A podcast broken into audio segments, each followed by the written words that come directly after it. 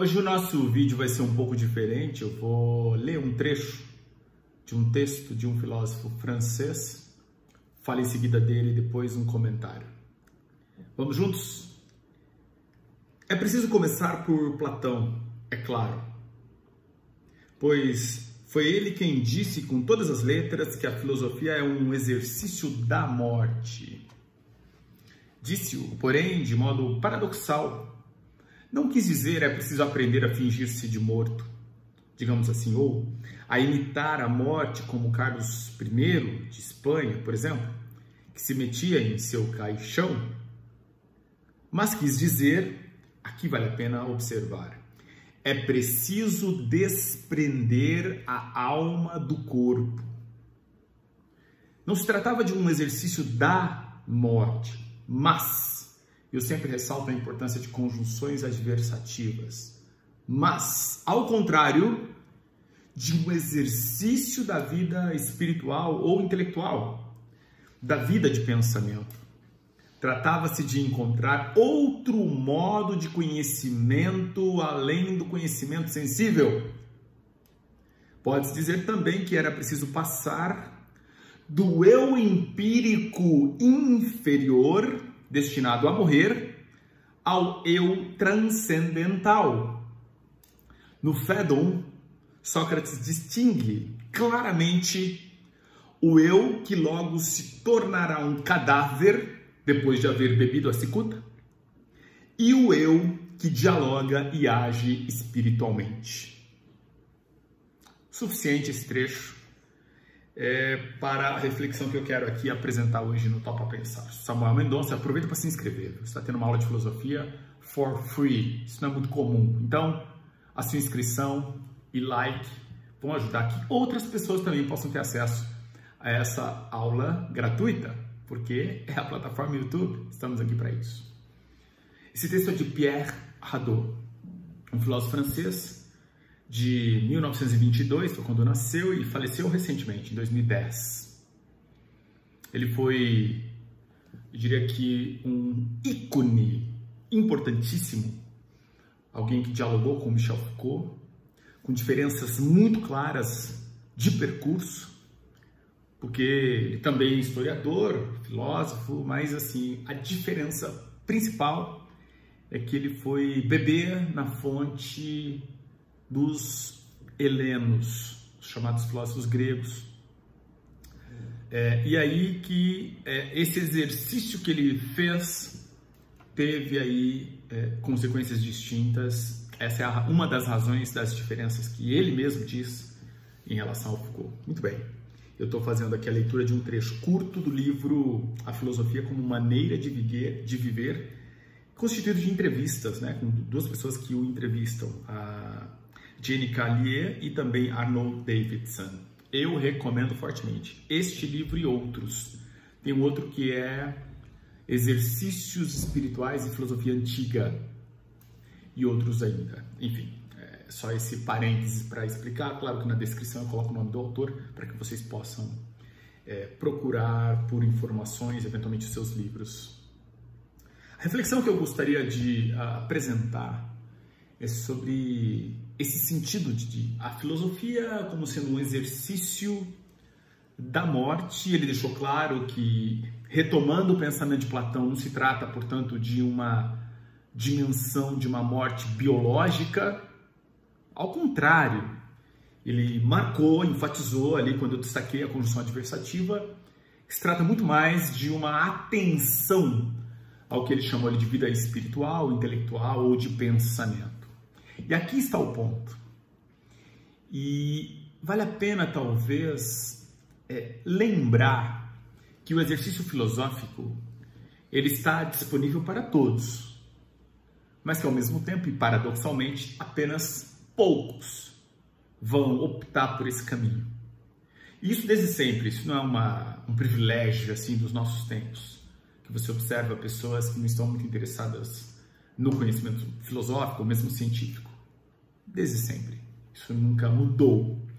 O ponto aqui, nesse exercício da morte, está no exercício da morte de um ser pequeno para fazer crescer um ser genuinamente potente que todos temos.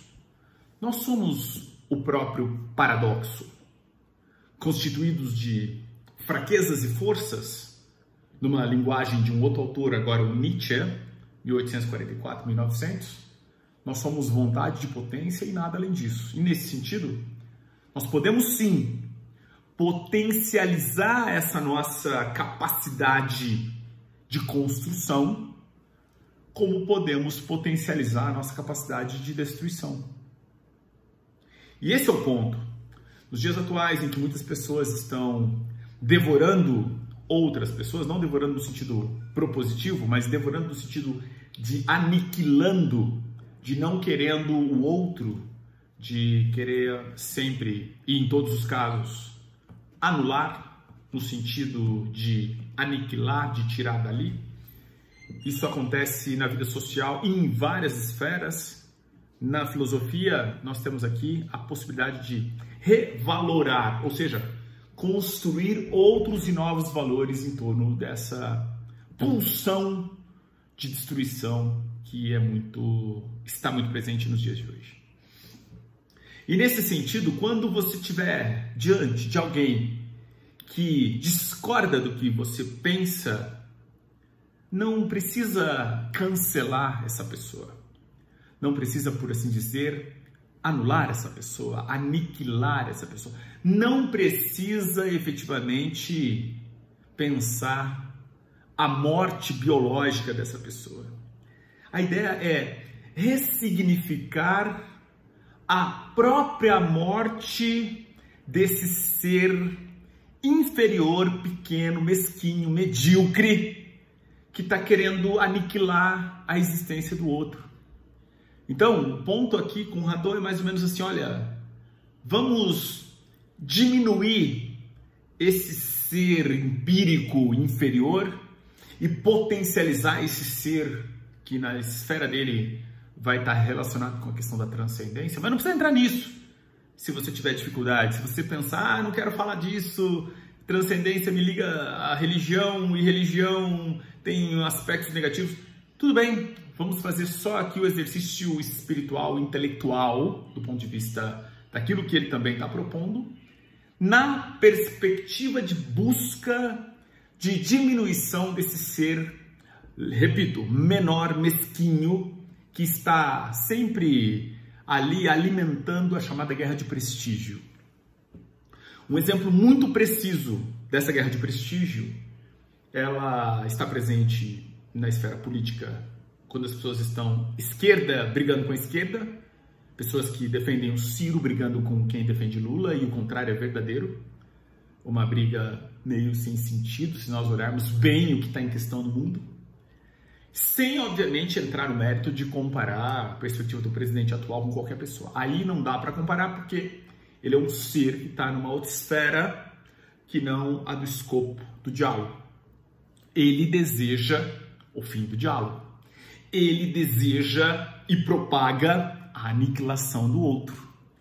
Ele quer a morte biológica de todos aqueles que não concordam com ele. Então, se nós não conseguimos dialogar e convencer pessoas assim, que possamos ter a capacidade de dialogar com a nossa consciência e minimizar esse ser pequeno que quer colocar consciência naquele que não tem consciência. Então aqui a aprendizagem possível com o Rador, na minha interpretação, é aquela que diz: aniquile aquilo que te mata aquele ser menor que quer ficar na guerra de prestígio contra aquele que sequer interlocução tem. Alimente o seu ser da transcendência, que desenvolve o pensamento intelectual genuíno, a inteligência, o conhecimento. Se não ficou tão claro, apresente aí suas questões nos comentários, eu faço outro vídeo e vamos avançando, tá?